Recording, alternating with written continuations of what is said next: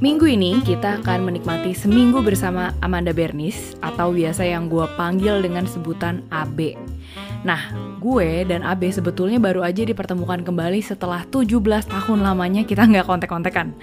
Jadi AB tuh uh, kakak kelas gue di masa SMP dulu dan dia juga lah yang pernah ngemosin gue pas gue baru masuk SMP 1.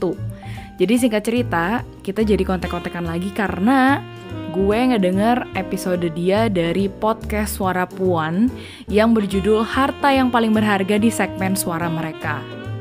Jadi di episode itu, Abe ngebahas soal perjuangan dan suka dukanya menghadapi orang tua yang tentu aja nggak selalu jadi sosok yang sempurna ya. Dan dari semuanya itu, ada satu kesamaan yang gue dan Abe hadapi.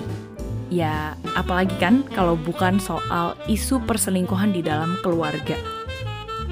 Jadi, di episode ini, Abe akan belak-belakan ngebahas soal pengalamannya menghadapi perselingkuhan sang bokap di saat dia juga harus merawat kedua orang tuanya yang saat itu juga lagi sakit. Sebenarnya tuh gue orangnya termasuk orang yang naif dan polos banget pada waktu itu ya. Di bayangan gue tuh selalu keluarga keluarga tuh beautiful gitu. Terus kayak bokap gue sebenarnya waktu gue masa-masa gue kecil tuh dekat banget sama gue cing. Kayak kita sering main badminton bareng lah gue sekolah sibuk pramuka dia bantuin gue dia suka bantuin gue bikin PR tiap malam yang gitu-gitu. Jadi tuh sama sekali gue nggak kepikiran mbak dia bakal offset kayak gitu nanti gak jadi pas hmm. gue gue kan found outnya gara-gara dia gaptek. Kalau nggak salah baru ganti handphone minta gue settingin handphone barunya Terus muncul hmm. tuh SMS. Yeah. Gue mulai panik gitu loh. Tapi gue emang bukan tipe orang yang konfrontasi gitu. Jadi gue diem, hmm. gue catat nomornya. Udah gitu gue yang SMS ya pada waktu itu. Gue yang SMS ke nomor itu. Kayak lu siapa gitu-gitu gitu. Nah terus, terus pokoknya dibalesnya kan langsung panas-panasin gue gitu. Soalnya gue langsung ngomong Sama panjang aja. ya. Hmm. Kayak anak kecil pada masa itu lah ya. Gue kayak lu siapa? Hmm. kenapa lu kurang ajar ngerebut bokap gue dari nyokap gue bahasa gue kayak kurang lebih kayak gitu. Terus gue lapor ke polisi ya. Nah dibalasnya tuh manas-manasin gue cing jadi dia langsung balasnya hmm. uh, ngapain dibawa ke polisi? Kesan secara ke, ke, ke kekeluargaan aja. Kan kita sama-sama orang Kristen. Terus dia bilang uh, ih mati. dia bilang anak kita yang pertama ganteng loh. Gantengnya mirip sama papa kamu. Gitu-gitu. Terus dia bilang kayak uh, nyokap lu sih suka marah-marah kalau nggak salah. Pokoknya kalau nggak ada masalah sama mami kamu nggak mungkin pokoknya sama dia lah gitu-gitu. Ya gue kan pada saat itu masih sampai satu ya masih masih remaja, woi, yang masih labil hmm. juga. Jadi pas gue kayak gitu ya makin gue balas lagi marah-marah gitu-gitu. Tapi akhirnya gue nggak, hmm. akhirnya gue nggak lanjutin. Ya gitulah kayak gue sempat kayak bisa bergeledek lah ya, maksudnya kayak gimana sih gitu. Tapi iya, nggak yeah, yeah. bisa cerita sama siapa-siapa gue langsung mikir gila hmm. nih adek gue nggak boleh sampai tahu nyokap gue nggak boleh sampai tahu. Tapi berarti nyokap lu saat itu udah feeling doang tapi nggak pernah konfrontasi bokap lu berarti? Kayaknya dia pernah nanya sekali sih. Jadi uh, kalau nggak salah ya dulu waktu gue habis baca smsnya kan tuh udah udah sering lah ya.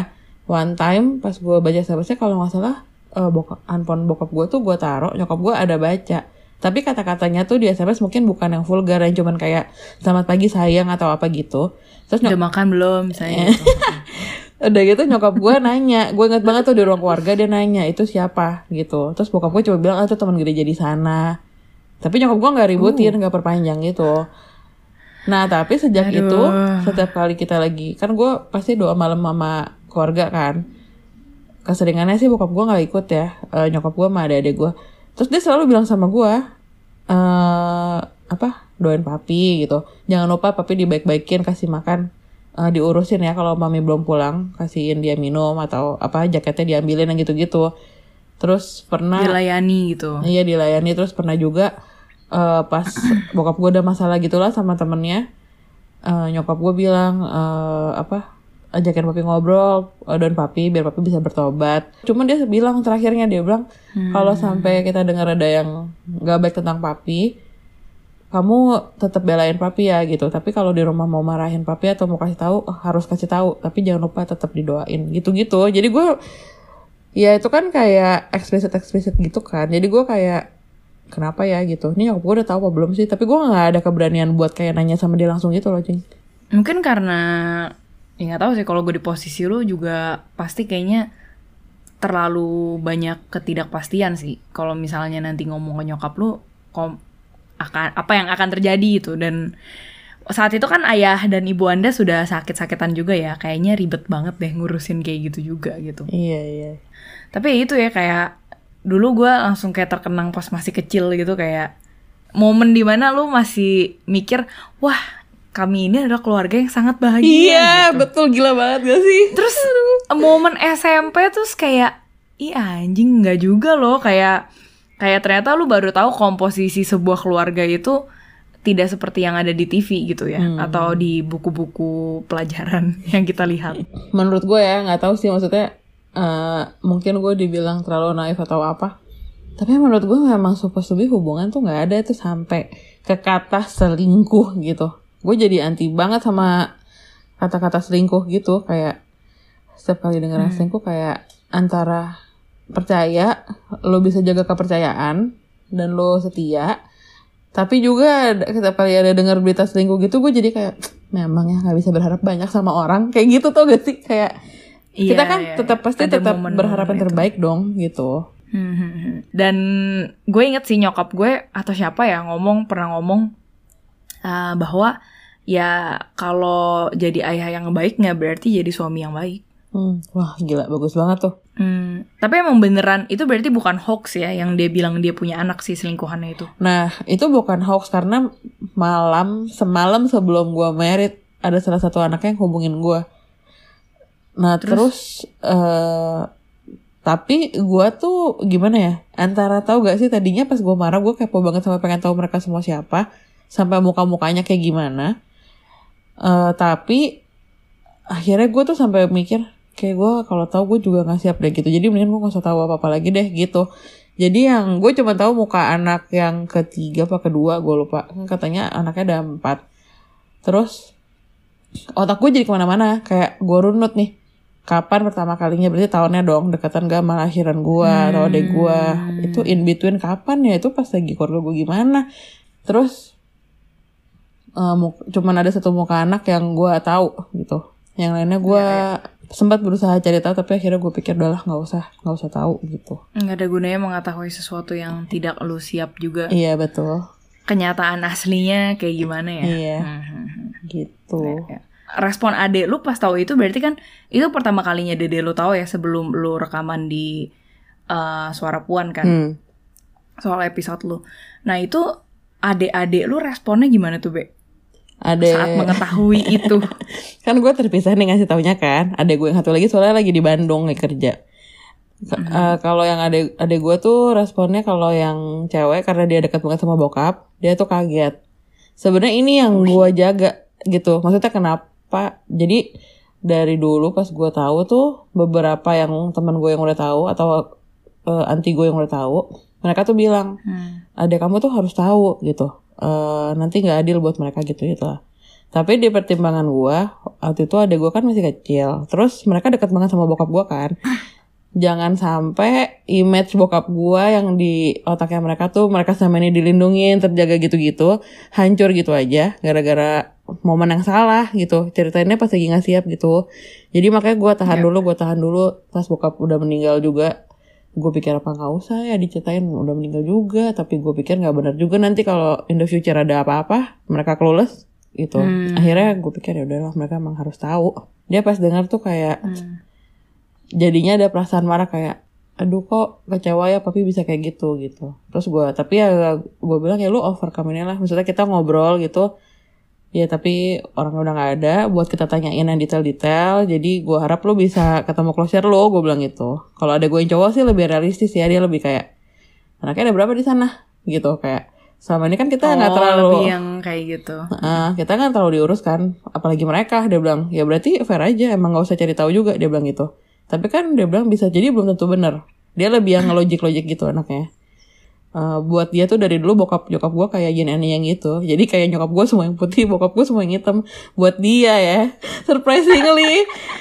jadi kayak dia pas ngomong kayak Shock nggak shock gue rasa pas lagi Iya. adek lu yang cowok tahu. gue lebih kaget lagi ngelihat responnya adek gue yang ngecowok kayak gitu gue kayak oh lu lebih cool dari gue ya kayak "Eh, ya udah deh gitu Cuma lu pernah nggak kayak di masa yang sekarang nih di saat uh, challenge-nya berbeda gitu pernah nggak sih lu menganalisa momen-momen susah lu itu seperti misalnya analyze kok bisa ya gue ngelewatin itu atau misalnya gue masih ada nggak ya mungkin momen-momen berduka atau momen marah atau momen apa pun itu yang masih belum bisa gue cerna dengan baik gitu loh sampai sekarang nah lu pernah nggak hmm. merefleksikan hal itu jadi tuh uh, eh, gue udah peace, udah damai sama kenyataan tentang bokap gue punya selingkuhan gitu. Dan tapi abis itu gue juga ada rasa duka datang gitu kan, kayak dia nggak udah nggak hmm. ada, nyokap gue udah nggak ada. Kadang-kadang gue masih hmm. punya hal-hal yang sebenarnya masih pengen gue tanyain sama mereka gitu, kayak about life, hmm. kayak about themselves gitu-gitu. Ya maksudnya kalau gue sekarang di masa sekarang misalnya di pernikahan gue kadang-kadang gue lagi gimana masih krisma atau enggak lagi banyak pikiran gitu gue pasti mikir di langsung grief lagi jadinya kayak gue kangen ya bonyok gue kalau ada bisa gue curhatin kali gue telepon anytime gue nanya gimana ya enaknya? gitu-gitu. Hmm. dan menurut lo uh, impactnya sekarang di saat lo sudah jauh lebih dewasa dan juga udah punya keluarga sendiri itu impact baik buruknya tuh seperti apa sih be dari yang lo pernah lewatin gitu? Kalau di gue jatuhnya lebih gampang berempati tapi itu nilai plusnya. Jadi kayak gue bisa ngerti banget lah perasaannya ini gimana. Contoh kayak si keponakan gue yang lagi di rumah gue sekarang itu. Dia kan ngalamin hmm. orang tua divorce kan. Dan hmm. dia tuh kan sempat sempat kayak kacau lah gitu. Maksudnya memasuki usia remaja dengan pergejolakannya gitu. Tapi gue somehow bisa masukin ke dia message karena point of view gue tuh gue udah ada experience yang dulu. Walaupun gak nggak sama tapi kurang lebih gue ngerti berontak berontaknya marah marahnya gitu tapi ada rasa takut kalau mau berontak kayak segala macam gitu. Gue bisa berempati sama dia dan gue bisa ngajakin ngobrol dia lebih dalam levelnya daripada dia bisa terbuka sama orang lain. Tapi yeah. tuh nilai negatifnya menurut gue kadang-kadang saking nerimanya gue jadi nggak nggak bisa manage empati gue gitu. Kayak kapan gue harus stop? Kapan gue harus emang let them be kayak ngalamin kayak gitu atau kapan ya itu udah urusannya dia kayak udah be lu udah stop udah bukan bagian lu lagi yang kayak gitu gitunya itu yang harus gue latih oh. buat gue manage gitu. Karena harus okay. ada conscious mind juga kayak lu tuh udah punya pasangan. Misalnya ya kayak gitu misalnya mau memberi. Lu main kasih kasih hmm. aja lu pakai duit duit juga bersama gitu kan ya berarti kayak duit suami yeah, lu juga. gitu gitu awal awal hmm. tuh itu jadi bahan bikin gue ribut sama Krisma. Karena kenapa emang? karena gue tuh kadang-kadang nggak mikir misalnya kayak uh, eh iya ya dia lagi butuh ini udah deh kirim kirim kirim gitu misalnya. Uh, apalah nanti makanan apalah gitu gitu terus ada si Krisma bingung kayak eh kok uh, uang bulanan kita tinggal segini ya? gitu misalnya. Dia kan jatah jatahin gitu kan. Udah ada hmm. pos-posnya gitu. Gue kayak oh iya kemarin gue ke sini ke sini tapi dia sebenarnya tadinya diam diam tapi lama-lama ternyata dia bilang kamu lain kali kalau kayak gitu discuss dulu ya. Jadi aku tahu aku bisa expect uh, misalnya akan keluar berapa atau enggak aku bisa expect dibikinin pos baru. Lebih baik per bulan misalnya lo lagi mau kasih orang siapa atau mau beli beliin apa ada posnya sendiri. Jadi lo nggak mengganggu hmm. planning gua. Karena dia anaknya planning banget gitu. Di iya, iya. awal-awal dan harus seperti itu juga sih. Iya iya. Iya dan kalau gue kan sebenarnya hmm. nggak gue tuh yang reaktif gitu kali ya. Kayak ingat apa? Oh ya ya udah langsung aja gitu. Yang kayak gitu-gitu. Dan Kamu seperti bom nuklir. Iya. dan jadi kayak jadi bahan ribut di awal-awal. Cuman akhir sampai gue bilang kok lu hati lu kecil banget sih lu nggak mau bagi apa? Gitu gitu tapi dia bilang bukan itu maksud gue gue tetap mau bagi. Aku juga kasihan misalnya dia bilang itu aku juga kasihan. Tapi uh, harus kamu juga harus tanya sama aku gini gini gini gini. Gue kayak oh iya benar juga ya. Setelah gue pikir benar juga ya kenapa gue ya, ya. jalan sendirian kayak gitu ya gitu. Nantikan episode kedua di segmen Seminggu bersama Amanda Bernis, di mana kita akan ngobrolin topik mengenai peran anak pertama dan tuntutan mereka di dalam keluarga. Kalau dede nggak punya duit, jangan nggak boleh kasih pinjam ya, kasih gitu. Jangan minta balik yang hal-hal yang kayak gitu. Yang sekarang gue pikir tuh nggak bener juga sih. Kayak jadinya tuh tanpa gue sadar itu yang membentuk gue sampai sekarang kan. Kayak berasanya tuh jadinya semua harus baik under gue gitu Episode selengkapnya akan rilis di hari Rabu ini ya.